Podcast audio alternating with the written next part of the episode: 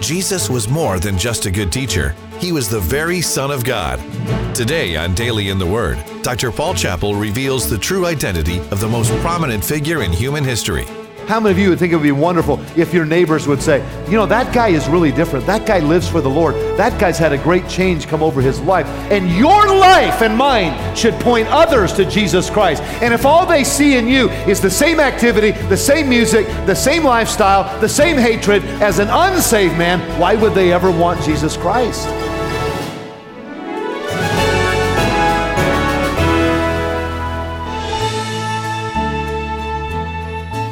The name, Jesus Christ, has caused more comfort as well as controversy than any other name in history. And yet, why is this? The answer is found in the unique claim that he made. He declared himself to be God in the flesh. Welcome to Daily in the Word. This program features the teaching and preaching of Dr. Paul Chappell, pastor of Lancaster Baptist Church and president of West Coast Baptist College in Lancaster, California. In today's series entitled Jesus Is, we'll discover that Jesus is more than just an inspiring leader, He is the reason for our very existence. Stay with us to find out how you can have a personal relationship with Jesus Christ. And now, here's Dr. Paul Chappell with part one of a message called Jesus is the Light of the World. Well, every day we hear bad news. We hear the news of the darkness of this world. That happens all too often. We hear about drug addicts and drug deals, and we hear about young people who are struggling in homes to really know what the meaning of life is and what love is all about. We hear of murder and hate. And oftentimes, by the time you watch the news or read the newspaper, there's a darkness that can come over your soul. And that's why when we hear the words of Jesus, when he says, I am the light of the world, it brings hope and encouragement to our heart. Now, throughout the Gospel of John, Jesus is declaring his truth. He is making declarations about his identity. He is helping the world to know he's not uh, a passerby teacher, he's not a Messiah wannabe, but that he is, in fact, the very Son of God. And in fact, in John chapter 8 in your Bibles, it says in verse 58 Jesus said unto them, Verily, verily, I say unto you, before Abraham was, I am. In other words, he was teaching them that he was eternal God, that before Abraham had even come to the earth, that he was existing then. Now, when he said that, the Pharisees became very angry. They wanted the corner on the religious market. They saw Jesus as a threat uh, to what they uh, had in mind. And in fact, in John 8 59, it says they took up stones to cast at him. Can you imagine that? Can you imagine mere men, men created by Jesus, throwing rocks that Jesus created at Jesus because they were so angry at him? Well, not only does Jesus declare his eternality, but he declares that he is light that he is the perfect Son of God. Light pictures the holiness of God, it pictures salvation that is brought through Jesus. And the Bible tells us in chapter 9 that Jesus declares himself as the light of the world. Now, he had just been in the temple, and while in the temple, he declared his eternality, and the Pharisees became angry. They took up stones. And so the Bible says that Jesus is now leaving the temple or the area known as the Temple Mount. And as he's leaving the temple, he comes into contact with a man in chapter 9 and verse 1 who was blind from his birth. He comes in contact with a needy man. How many of you are thankful that Jesus came to this earth and that he interfaced with people like us and that he was willing to come in contact with people in need? And when the disciples saw this man, they were a bit condescending. Uh, they had an attitude of judgment in their heart. And notice what it says in verse 2. His disciples asked him, saying, Master, who did sin, this man or his parents, that he was born, born blind? Now, let me tell you something about suffering.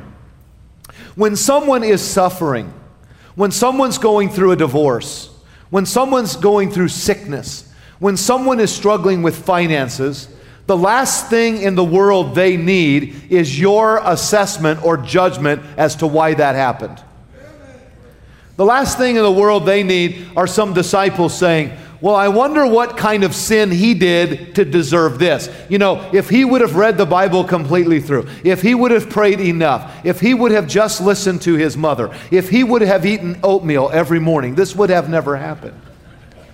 The last thing people need in a moment like this is someone making it worse by acting like a Pharisee. And so we see the disciples, according to Warren Wiersbe, they did not look at the man as an object of mercy, but rather as a subject for theological discussion. Now, it may have been that this man had some sin in his past. Who knows? But it certainly is not our place to try to play the part of the Holy Spirit of God in that instance. And so, as Jesus meets this man, he gives an amazing, uh, an amazing testimony in verse 3. He says, Neither has this man sinned nor his parents, but that the works of God should be made manifest in him. And Jesus, at this point, is going to send this man, after he places some mud upon his eyes, to the pool of Siloam, where he might wash and be made clean and be healed. And Jesus sent him to that pool as a place where he might have restoration, healing, and testimony to the power of Almighty God. This morning, as we consider what Jesus did here in John chapter 9, I want us to look behind the miracle, which was amazing. And I want us to see a little further into the meaning behind the miracle. What is Jesus teaching us about ministry and about his ministry in particular? If you're taking notes this morning, I want you to see, first of all, the mission of Jesus Christ. I don't know about you. I like to study mission statements or purpose statements. Sometimes I'll walk into a company or even a hotel or something, and they'll have a mission statement on their wall. And I like to know what that mission statement says, and then I like to see if anyone's living according to the mission statement, if things are moving according to plan. Well, Jesus declares his mission for us. And I believe we should be interested in his mission. In fact, I believe we ought to make his mission our mission. And I want you to understand his mission today. The Bible says in verse 3 But that the works of God should be made manifest in him. I must work the works of him that sent me. So the mission of Christ was to do his Father's will. Now that's very simple, but very important. The mission of Christ was to do the Father's will. Friend, don't overcomplicate the Christian life. Do you know what you need to do tomorrow? You need to do the Father's will tomorrow. Just as Jesus said in the Garden of Gethsemane, Lord, what wilt thou have me to do? What is your will, Lord, toward my wife, my children? What is your will for me at work? Lord, what is your will for me in the area of giving, as we mentioned a moment ago? It's not a matter of the church or aunt, your aunt or your uncle. God, what is your will? And Jesus said that this has happened, that the works of God should be made manifest. And he said, I must work the works of him. The mind of Christ on this earth was always, what is the Father's will in this matter? Luke 2:49. And he said unto them, How is it? That you sought me. Wished ye not, or don't you know that I must be about my Father's business? Even as a child, when his parents found him in the temple, and who knows what Mary said, Jesus, where have you been? And Jesus said, Don't you know that I must be about my Father's business? How many of you wish you had a 10 year old who was about his Father's business, right? And the, the Lord Jesus was obviously perfect in every way, but always doing the will of the Father. He did it obediently. The Bible says in John 6 38, For I came down from heaven not to do mine own will, but the will of him that sent me. How many of you have children at home still? Let me see where you are, right? How many of you have read that we, we want to break the will of the child, not the what? The spirit, but the will of the child. We want the child's will to be trained to do what is right. Well, Jesus had a perfect will, and his will was for the Father. And in John 6 38, he said, I didn't come to do my will, I came to do his will. And he did it with real urgency. And I, I, want all of us, as the children of God, to learn from our Savior this morning because we're studying Jesus this morning. And I want you to see what he says here in verse 4. He says, I must work the works of him that sent me. He said, I've got to do this. I've got to do what God wants me to do. And I believe we need more urgency in our lives today. I believe oftentimes when it comes to soul winning or prayer, when it comes to serving God, we can just go through the motions. But we need to learn from Jesus. He had 33 and a half years on this earth. Only three and a half of those years were his earthly ministry.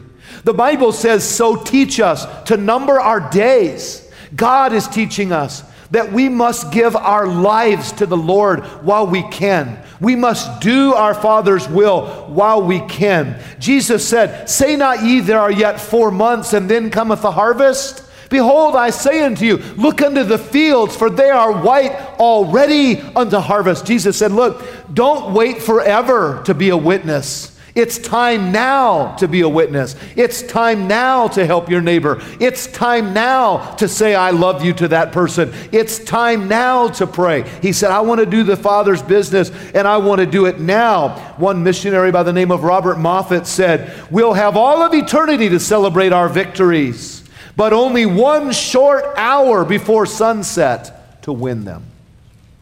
May I encourage you, we have a wonderful opportunity to do the Father's will and to be excited for what's coming, to celebrate the resurrection, and to encourage others to join with us. And let me encourage you that we must be about our Father's business, and that we need Christians today who would say, Lord, do a great work in my life. I read a little article this past week about a college teacher that took some students in 1940 from Wheaton College, back when Wheaton College was uh, more sound in the scriptures, and they took a trip and they, they went over to England and they were touring some of the uh, various religious sites there. One of the sites is the home of John Wesley. It's been turned into a museum. It's right next to the uh, to the Church of John Wesley, and I've I've been there and I've stood in John Wesley's pulpit and and taken pictures. And the Wesleys, of course, shook England for the gospel, and many of our hymns were written by the Wesleys.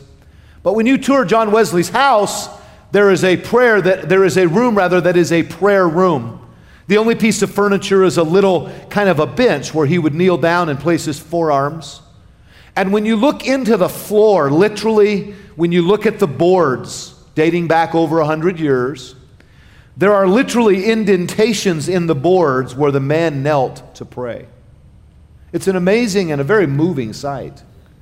Well, the teacher had taken his students there and they had then loaded up a bus, and as they were doing a head count, which all good teachers do, they realized they were one short. And the story says that the teacher went back to John Wesley's prayer room, and there he found the student with his knees embedded in the floor, and he was praying, Do it again, Lord. Touch our nation, Lord. Do it again, Lord.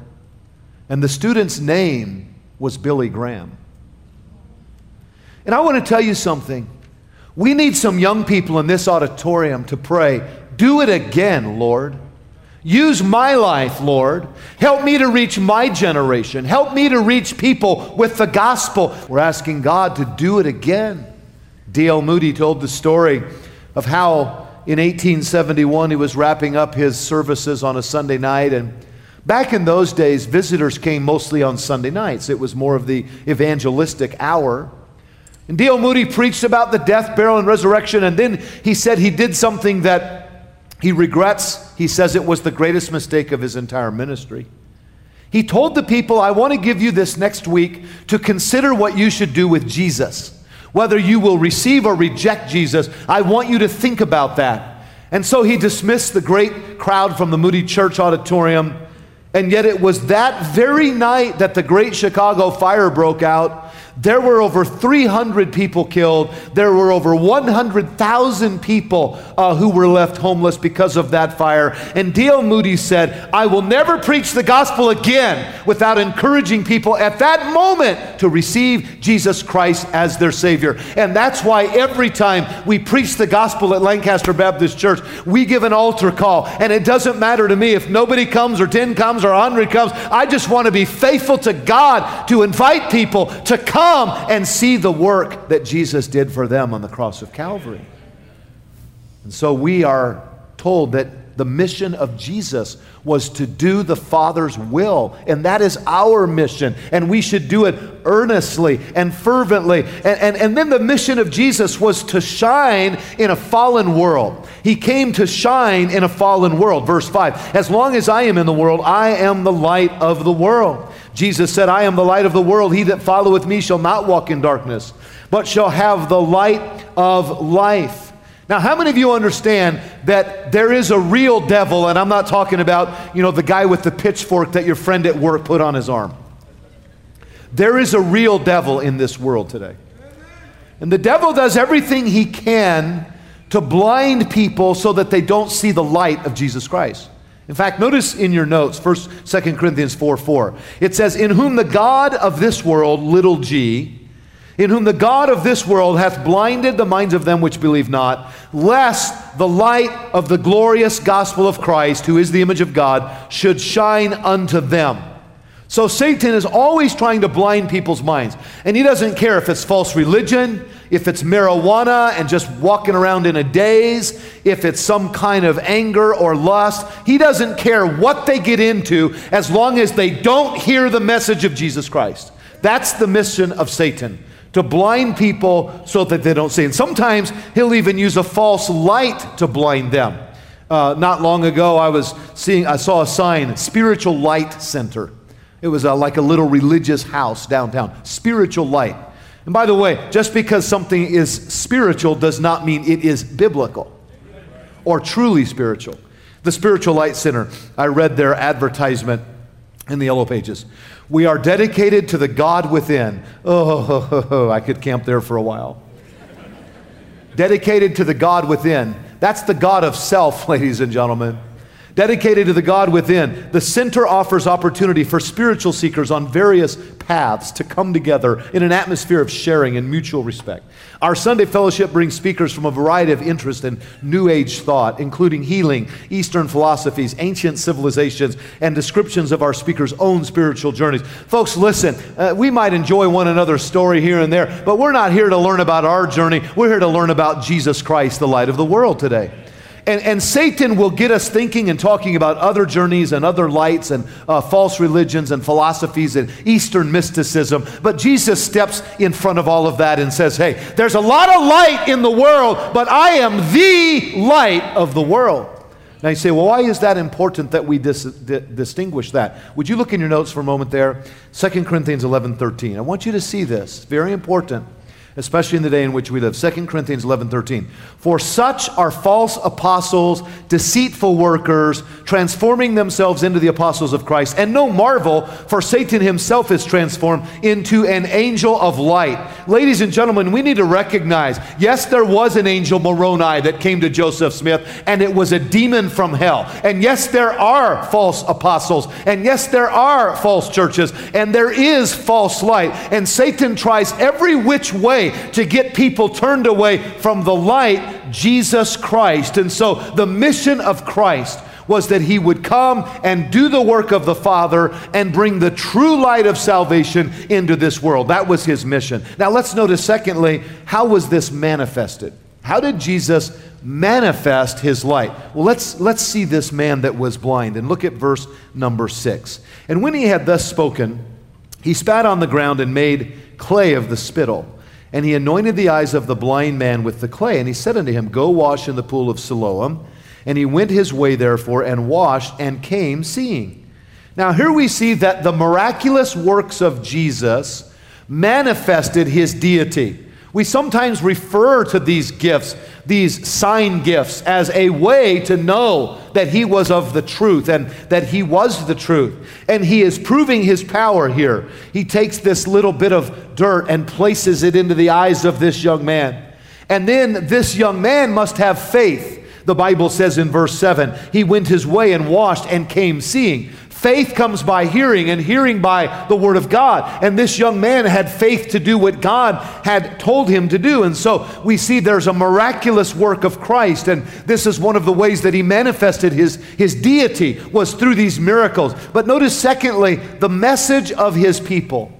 You see, Jesus is no longer on planet Earth doing miracles today. One day we're going to sit at his feet, and what a great day that's going to be. So he has entrusted us now to take his message into this world. Jesus said, As the Father sent me, so send I you.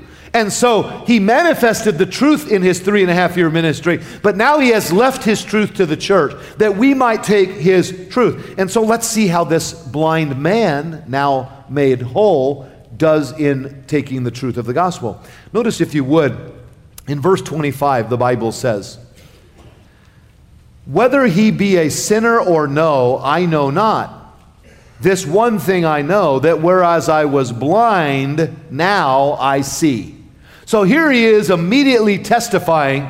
Look at, I'm not a theologian. I don't know everything about him. The Pharisee said he was a sinner. This, this man says, I don't know everything. I just know this. I was blind and now I see and he began to testify. And you don't have to know theology in every, in every aspect of the word. All you need to know is that you are a sinner, that Jesus died for you, that you have turned to Christ to be your Savior, your sins are forgiven, heaven is your home. Listen, sometimes if you just tell your testimony, that's a great start. Just telling others how you got saved. And that's what this man did. In fact, notice what people said in verse 8, verse 8 of this chapter. The neighbors, therefore, and they which before had seen him, uh, that he was blind said, Is not this he that sat and begged? In other words, they said, Is this the same guy? By the way, how many of you would think it would be wonderful if your neighbors would say, you know, that guy is really different. That guy lives for the Lord. That guy's had a great change come over his life. And suddenly, it's not just Jesus performing the miracle, but suddenly it's the lives that Jesus has changed. And your life and mine should point others to Jesus Christ. And if all they see in you is the same activity, the same music, the same lifestyle, the same hatred, the same activities as an unsaved man, why would they ever want Jesus Christ. If his people are no different than unsaved people. If you're with me on that, say amen. amen. This man was totally different. We're going to see that even a little bit more on here. The Bible tells us, let your light so shine before men. Well, what light is that? It's Jesus in me. That's what this is all about. Jesus Christ living through us. Let your light so shine before men that they may see your good works and glorify your Father which is in heaven. They saw the light in this man, and he proclaimed the truth, and he talked about Jesus. And, and he says, I went and I washed, verse 11, and I received the healing. Oh, listen, the, the primary qualification for a missionary, Vance Havner said, is not to love souls, it's to love Jesus. Let me say that again. The primary qualification for a soul winner is not that you love souls. Some of you go, I just don't get warm and fuzzy about people, and you know, I'm just not compassionate that way. Let me ask you this do you love Jesus? Because this man wasn't telling everybody about Jesus because he loved everybody, but he did love Jesus Christ. And I want to tell you something else. You were blind, and now you see. You've got a story just like this man had a story. Amen. God wants us to let our light shine. And His truth was manifested, yes, through the miracles, but the way His truth is manifested now is through our life. Like this man who was blind and now he can see and he's telling everyone, Jesus did this for me. So the mission of Christ was to do the work of the Father. And the manifestation of Christ was the miracles and it was the testimony of the believer but I want you to look finally at this thought, the message of the passage. What's the concluding message that we see in this passage? And we're almost done, but this is so awesome. I want you to see it. Verse 35, notice what it tells us. Jesus heard that they had cast him out. Now, let me just pause to say the religious crowd can be rough. You've been listening to Daily in the Word with Dr. Paul Chappell, pastor of Lancaster Baptist Church and president of West Coast Baptist College in Lancaster, California. If you're interested in watching Pastor Chappell preach live during a Lancaster Baptist Church service, you can now log on to lbclive.tv Sunday mornings and Sunday evenings. Visit lancasterbaptist.org for a list of times and other services. We hope today's message has encouraged you. Dr. Chappell serves as a pastor of Lancaster Baptist Church, and he is the author of many books. But most of all, he has a passion and love for you. If you've been helped through Dr. Chappell's ministry, he'd love to hear your story. Visit us on our website today where you can listen to today's entire message, become a partner in the Word, and sign up for Pastor Chappell's Daily in the Word email devotional. Visit us at paulchappell.com. And thank you for listening today. Be sure to join us next time as we continue to discover God's answers for today's challenges here on Daily in the Word.